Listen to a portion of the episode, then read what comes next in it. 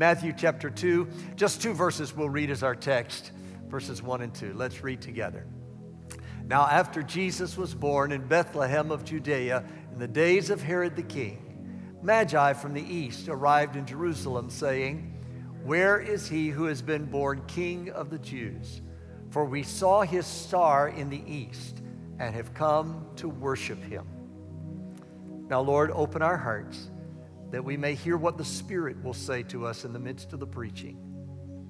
I lift up other life giving churches. I pray blessing upon them. I pray that you protect them even as you've protected us, that you grow them and prosper them.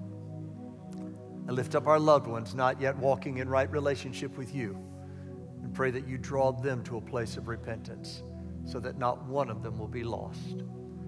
Lord, I can't think of a better Christmas gift and for our loved ones to come to you. So I ask these things and pray them in the only name that matters, the wonderful name of Jesus. Amen. You may be seated. The journey had been long and arduous, almost a thousand miles, taking almost two years to complete. It wasn't chance or a whim that led them on this quest. From the moment the exiled Hebrew Daniel had risen to prominence as the wisest man in all of Babylon, he had taught their ancestors to look to the stars for an announcement that would herald the birth of a powerful king. He would be announced as King of the Jews. But the boundaries of his kingdom would then spread until it encompassed the whole earth. When Daniel was exiled, he brought with him some of the ancient writings.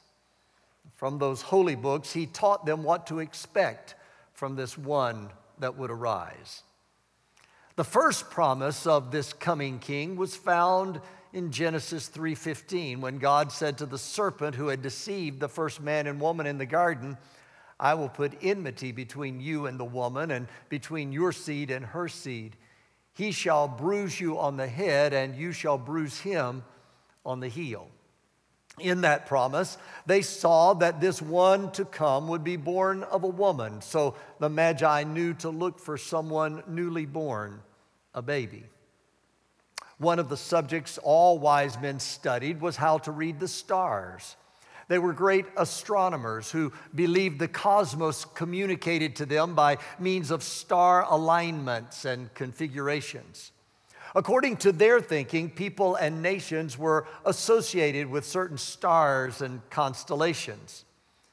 The Jewish nation was associated with the constellation Pisces, the fish.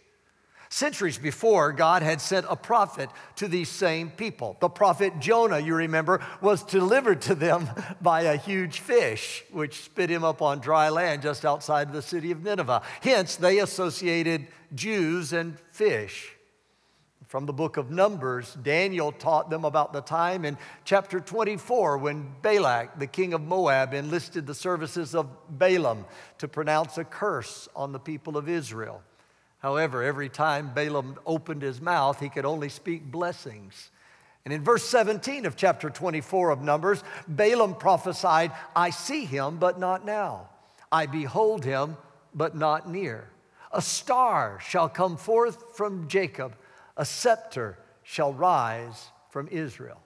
Thus it was that when a strange star appeared in the constellation of Pisces, these wise men recognized that the time had arrived. Uh, there were other things Daniel taught them. In Second Chronicles 6 16, God promised Solomon, Now therefore, O Lord, the God of Israel, keep with your servant David, my father, that which you have promised him, saying, You shall not lack a man to sit on the throne of Israel. And from this, the wise men knew that when this one born of a woman came, he would be born of kingly lineage, a son of David. From Daniel himself, the chief of the wise men, now long deceased. They learned in Daniel 7:13, I kept looking in the night visions and behold, with the clouds of heaven, one like a son of man was coming, and he came up to the ancient of days and was presented before him. Here this one is that is to be born is described as both a God and a man. From the prophet Isaiah in chapter 53, verses 5 through 10, they learned that this one would also suffer and how this king, God, man would die. Thus it was that when the star appeared, these three wise men made preparation to welcome the arrival of this mighty king. The gifts were not randomly chosen. They were carefully selected to acknowledge what they had learned from the prophets. They brought gold, which is the gift for royalty, a gift for a king.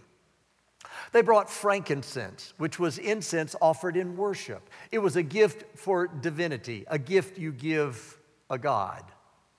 They brought myrrh, which is a funeral spice, a gift used for burial. The Bible doesn't specifically say there were three wise men. Uh, that, that number comes from the three gifts that were given and from the carol that is often sung at Christmas time. There may have been only three, but chances are there were many more. There, there would certainly have been more than three men traveling, for one would never travel in such a small company bearing such valuable gifts for such a long journey with, with brigands and bandits lurking over every sand dune and in every cave. Regardless of the number, with these gifts in hand, the wise men packed their camels and donkeys, enlisted a few dozen servants, and traveled to Jerusalem. It makes sense they would go to Jerusalem. They're going to see a king. And the obvious place to look for a king is in the capital city. Uh, the arrival of these dignitaries from a foreign land must have been quite a spectacle. Dismounting from their camels, they wasted no time in inquiring, Where is he who has been born King of the Jews? For we have seen his star in the east and have come to worship him. Suddenly, curiosity turned to panic. Nobody wanted to even look at them, much less talk to them. See, verse 3 of chapter 2 of Matthew says, When Herod the king heard this, he was troubled, and all Jerusalem with him. Now, now it's real easy to just read right over that verse, but notice the wise men are looking for the one born king of the Jews. The next verse says that Herod is the king, but he is troubled. Literally, that means he is shaking in his boots. And when Herod was troubled, that meant the entire city was troubled. Now, there are two things I, I, here I, I don't want you to miss. First of all, Herod knew they weren't talking about him when they wanted to find the one born king of the Jews because even though he was presently king, he certainly wasn't newborn, and truth be told, he wasn't even born king. See, he had schemed and connived and paid quite dearly for Caesar to make him king. He wasn't of David's lineage, he wasn't even fully Jewish. He was Edomite, meaning that he was a descendant of Esau. He was related, but he wasn't in the line. Herod held the title king of the Jews, but he certainly wasn't the one born king of the Jews. The Jews despised Herod, and Herod tyrannized the Jews. If Herod suspected that anyone might be a rival to his power, that person was immediately put to death. Uh, he saw his wife's brother, Aristobulus, as a threat to his throne. So he had him drowned in a fake swimming accident. Then, five years later, his wife's grandfather seemed to be a threat, so he had him killed. The next year, he killed his wife. And the following year, his mother in law, along with two of his own sons. Five days before his death, he had a third son executed. History records that just before his death, Herod arrested all the leading men of the city and gave instructions that upon his demise, all the leaders would be put to death, and that would ensure there would be great crying and mourning when he died. Well, the men were arrested, but thankfully, someone realized that when Herod died, he no longer had the power to put someone to death, so the men were released. Augustus, the Roman emperor, had said that it was safer to be Herod's pig than to be Herod's son. No wonder when the Bible says that Herod was troubled, it immediately says, and all Jerusalem with him. Herod recognized that the question of the wise men about the birth of a king represented a challenge to his throne. If a king has been born and Herod is king, then we have a problem because you can't have two kings. Every story has a, every good story has a villain. And in the Christmas story, that villain is Herod. He consults with the priests who immediately, immediately know where the Messiah is to be born. It wasn't a mystery. They knew the prophecy of Micah 5 2 that the ruler was to be born in Bethlehem of Judea. Well, under the guise of desiring to worship this new king, Herod secretly calls in the wise men and asks them to search for the child, and when they find him, to report back to him so that he can go and worship as well. It's a nefarious scheme calculated to ensure that Herod's position isn't threatened. By the time the wise men arrive in Bethlehem, the family is no longer in the stable, and Jesus is no longer in the cradle. See, the, the, the, picture we have of the manger scene, you know, with the angel and the shepherds and the star and the wise men, the wise men weren't there. It's about two years later. He's a toddler now, and the family is in a house. Upon arrival, the first thing the wise men do is fall prostrate to the ground and worship. Then they presented their gifts valuable, priceless, prophetic gifts gold for the king, incense for his divinity, myrrh for his burial. Those gifts were not only symbols of his life and ministry, but they were also going to serve a very practical purpose as well. Now, the details are somewhat sketchy, but these men apparently stayed several days. The night before they were to depart, they were warned by God in a dream not to return to Herod. Verse 12 then says that the Magi left for their own country by another way. The next night, Joseph received yet another dream in which the angel spoke to him and gave instruction to take the child and his mother and flee to Egypt because Herod was going to try and kill the child. Those valuable gifts from the wise men, remember those? They provided the resources needed for the relocation. Well, once Herod realized he'd been tricked by the wise men, he was enraged. In an effort to eradicate any threat to his throne, he sent soldiers to kill all the male children in and around Bethlehem who were two years old and younger. And thus, Matthew writes in verses 17 and 18 then what had been spoken through Jeremiah the prophet was fulfilled. A voice was heard in Ramah, weeping in great mourning, Rachel weeping for her children, and she refused to be comforted because they were no more. You know, in just a few days, people all over the world will join in celebrating this baby born in a manger. Uh, this Jesus wears many titles. The prophet Isaiah saw him as wonderful counselor, mighty God, everlasting Father, Prince of Peace. In the New Testament, the apostle Peter called him the day star. He is the Christ, the anointed one. He is the Messiah. He is the chief cornerstone. He is the great high priest. He is the Lamb of God, the sacrifice for sin. He is called rabbi, teacher. He is savior. The list goes on and on. But of all the titles he wears, none evoke the kind of dramatic response as the title king. This is the title that provokes conflict. When Jesus was born, the great controversy was over the claim that a king was born. The wise men bore witness to the birth of a king and they worshiped him as such. Herod, the incumbent king in the domain of his birth, felt threatened. He lost sleep and lashed out in anger at the idea of a new king.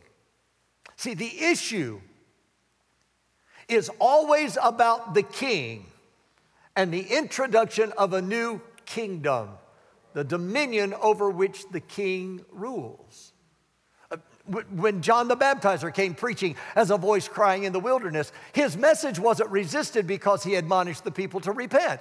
It was the reason for the repentance. What did he say? Repent, for the kingdom of heaven is at hand. The ministry of Jesus, all the miracles and, and all the deliverance, all of the teaching, all of the confrontation with the religious elite was to demonstrate by both word and deed that the kingdom of heaven had come. When Jesus was delivered to Pilate for sentencing, the primary accusation that was used to gain a hearing was that he claimed to be king in opposition to the emperor of Rome. And when Pilate questioned him, Are you the king of the Jews? Jesus responded, It is as you say. The custom was to place a sign over the head of the criminals who were being executed by crucifixion, identifying their crimes. When Jesus was nailed to the cross, Pilate had a sign placed over him in multiple languages that read, This is Jesus, the King of the Jews when one of two thieves that were crucified with him was about to die, he called out to Jesus and said, Remember me when you come what? Into your kingdom.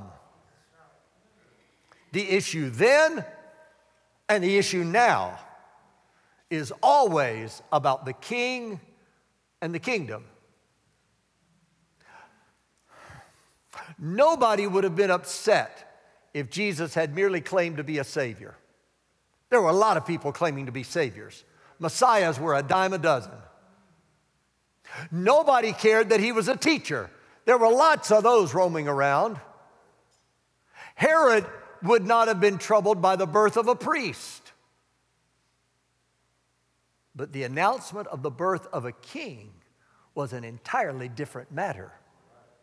This is what provoked conflict then, and this is what continues to provoke conflict now. See, if there is a new king, that means the old kingdom is in danger. There cannot be two kings in a kingdom. Israel, see, Israel thought they were under the dominion of Rome. They didn't know their true bondage was to sin. Israel was willing to accept a king who would overthrow their enemies, but not one who would challenge their authority or their position. Here's what I've discovered it's easy to accept Jesus as the baby in the manger. You know, we have the beautiful cards in pastels with halos around the heads of the Holy Family. We have the children singing lovely carols by candlelight, sweet little baby Jesus. That's not a threat to anybody. Believers find assurance in the knowledge that Jesus is their great high priest. Many people have accepted Jesus as Savior. They celebrate the fact that He's become the sacrifice for sin. I want to tell you, it's one thing to accept Him, to look to Him, to receive Him as Savior and sacrifice. It's quite another to submit to Him as sovereign. The world is happy to let Jesus be a baby in a manger but not willing to accept him and acknowledge him as sovereign king and Lord. Lots of people welcome Jesus as a son of David, but not as the son of God. People don't mind celebrating the birth of a baby, but they don't want to hear about the Lord of Lords. People are, people are willing to sing about the nativity of Jesus, but they arrogantly reject his authority. People are willing to adore Jesus as an infant, but will not pay homage to him as God incarnate. They can tolerate the trappings of Christmas a manger, angels, shepherds, wise men, a star, Joseph and Mary, but they cannot bear the thought of giving their life to Jesus in a commitment that involves the entire calendar year. This is the conflict. If Jesus is king, then he has a kingdom. And this kingdom has guidelines and laws and rules and boundaries. If Jesus is king, then that means you can't be king of your own life. Two cannot sit on the throne. When Jesus is king, it's exclusive. There can't be two kings. And when Jesus is king, it's intrusive. Another kingdom is breaking in, it's a, it's a declaration of war. This is where people have the biggest problem. You're good with Jesus on the cross. It's good when he's hanging there suspended between heaven and earth, but it, it's when he's wearing the crown that you struggle. You're good with Jesus beside the empty tomb. The conflict comes when he's wielding the scepter. This is why Satan did everything possible to stop Jesus. The birth of Jesus the King spelled the end of his dominion in the earth. The entrance of the King signaled the destruction of his kingdom. See, where Jesus is king, there is no more addiction. Where Jesus is king, there is no more abuse. Where Jesus is king, there is no more sorrow. Where Jesus is king, there is no more pain. Where Jesus is king, there is no more heartbreak. Where Jesus is king, there is no more disease. Where Jesus is king, there is no more death. The title of king provokes conflict. And then I want you to see that this title of king presents choices. When Herod heard of the birth of the king, he chose rebellion. He was hostile to the thought of another king. He lashed out in anger. He did everything possible to eliminate threat and preserve power and position. When the religious leaders heard of the birth of the king, they chose indifference. I mean, you would have thought they would have dropped everything like the shepherds did when they heard of the birth and immediately go to find the king of Israel.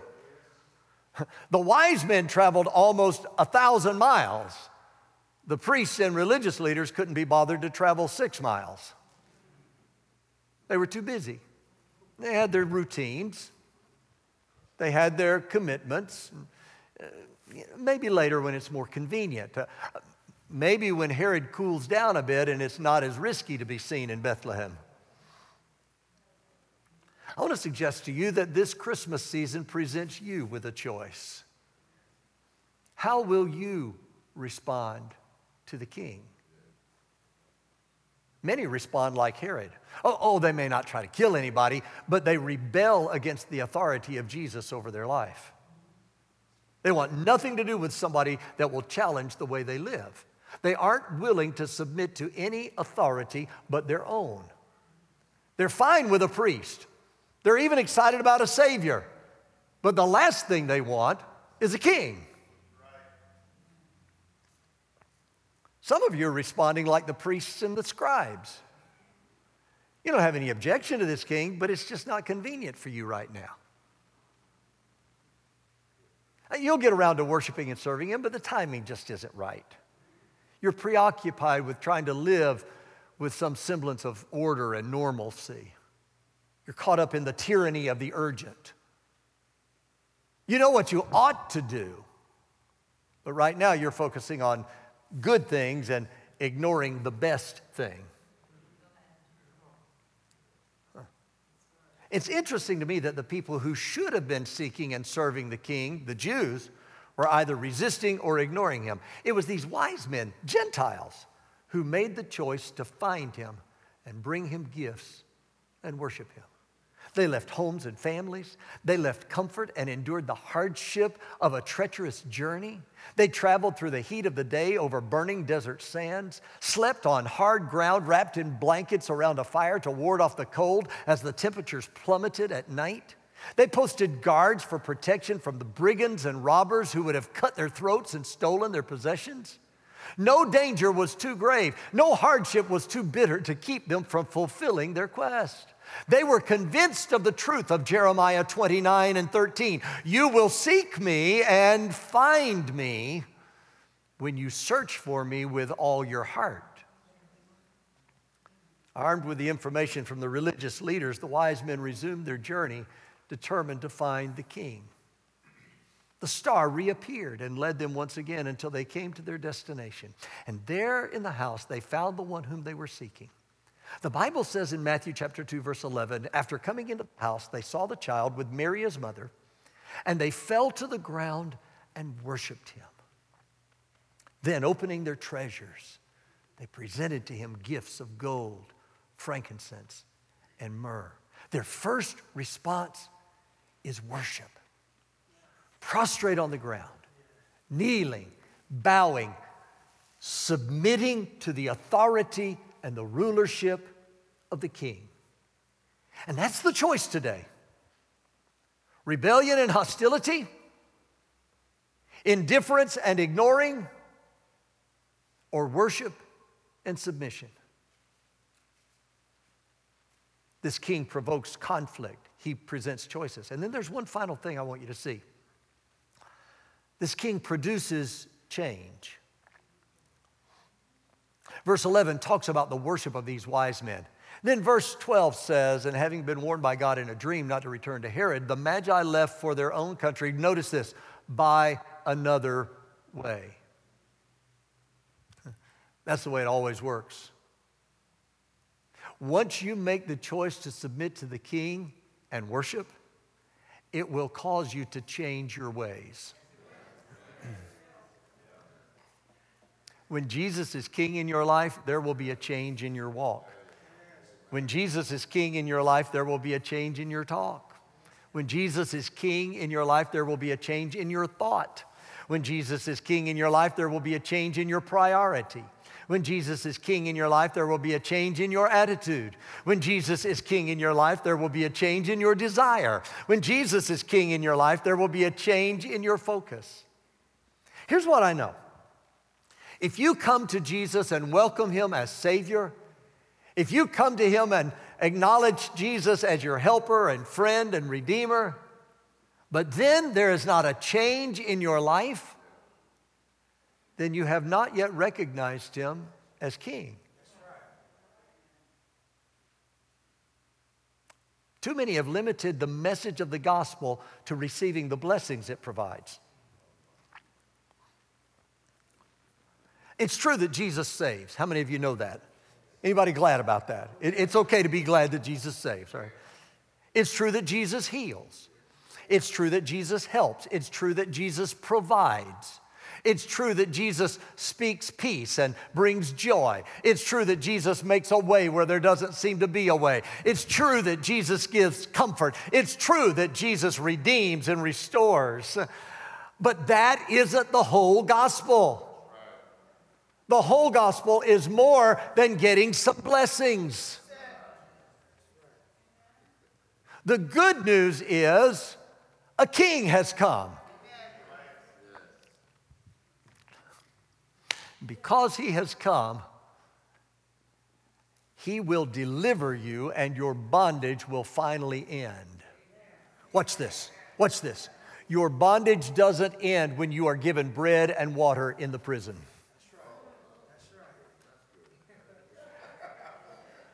Your bondage ends when you are brought out of the prison against the wish of your captors. See, too many of you have gotten comfortable in prison just because you're eating well. You've got three hots and a cot. Your needs are being met, your family is safe, your body is healed, your bills are paid. Your house is comfortable. You have clothes on your body and shoes on your feet. You have warm blood flowing in your veins. You wake up every morning in your right mind. Isn't God good? Yes, He is. But you're still in bondage to habits. And you're still in bondage to fears, and you're still in bondage to the past, and you're still in bondage to desires of the flesh, and you're still in bondage to grief, and you're still in bondage to hurts that you haven't forgiven. I've come to tell you on this Sunday before Christmas that it isn't just a Savior or a sacrifice that has been born. Oh no, He's not just Savior and sacrifice, He's sovereign. He's a conquering, delivering King who sets the captives free.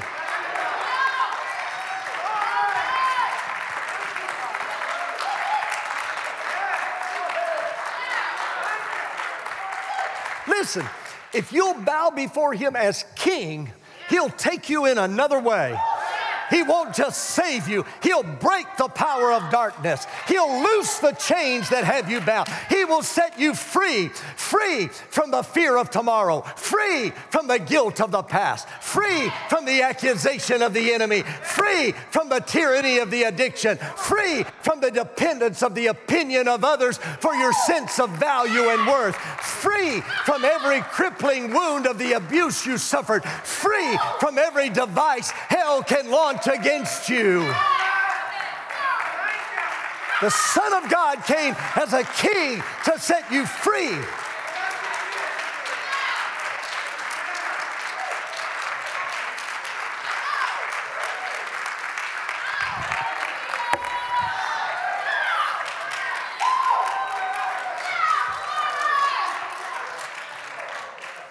This Jesus may have started as a lamb in a cradle, but today he reigns as the lion of the tribe of Judah. One day he hung as a sacrifice on a cross. Today he sits as a sovereign on a throne.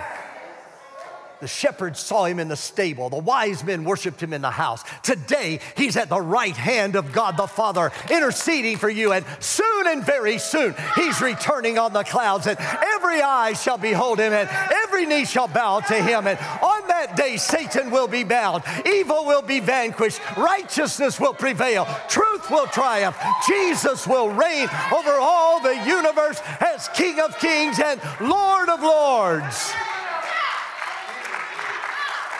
Somebody ought to help me shout right now. Oh, blessed be God forever.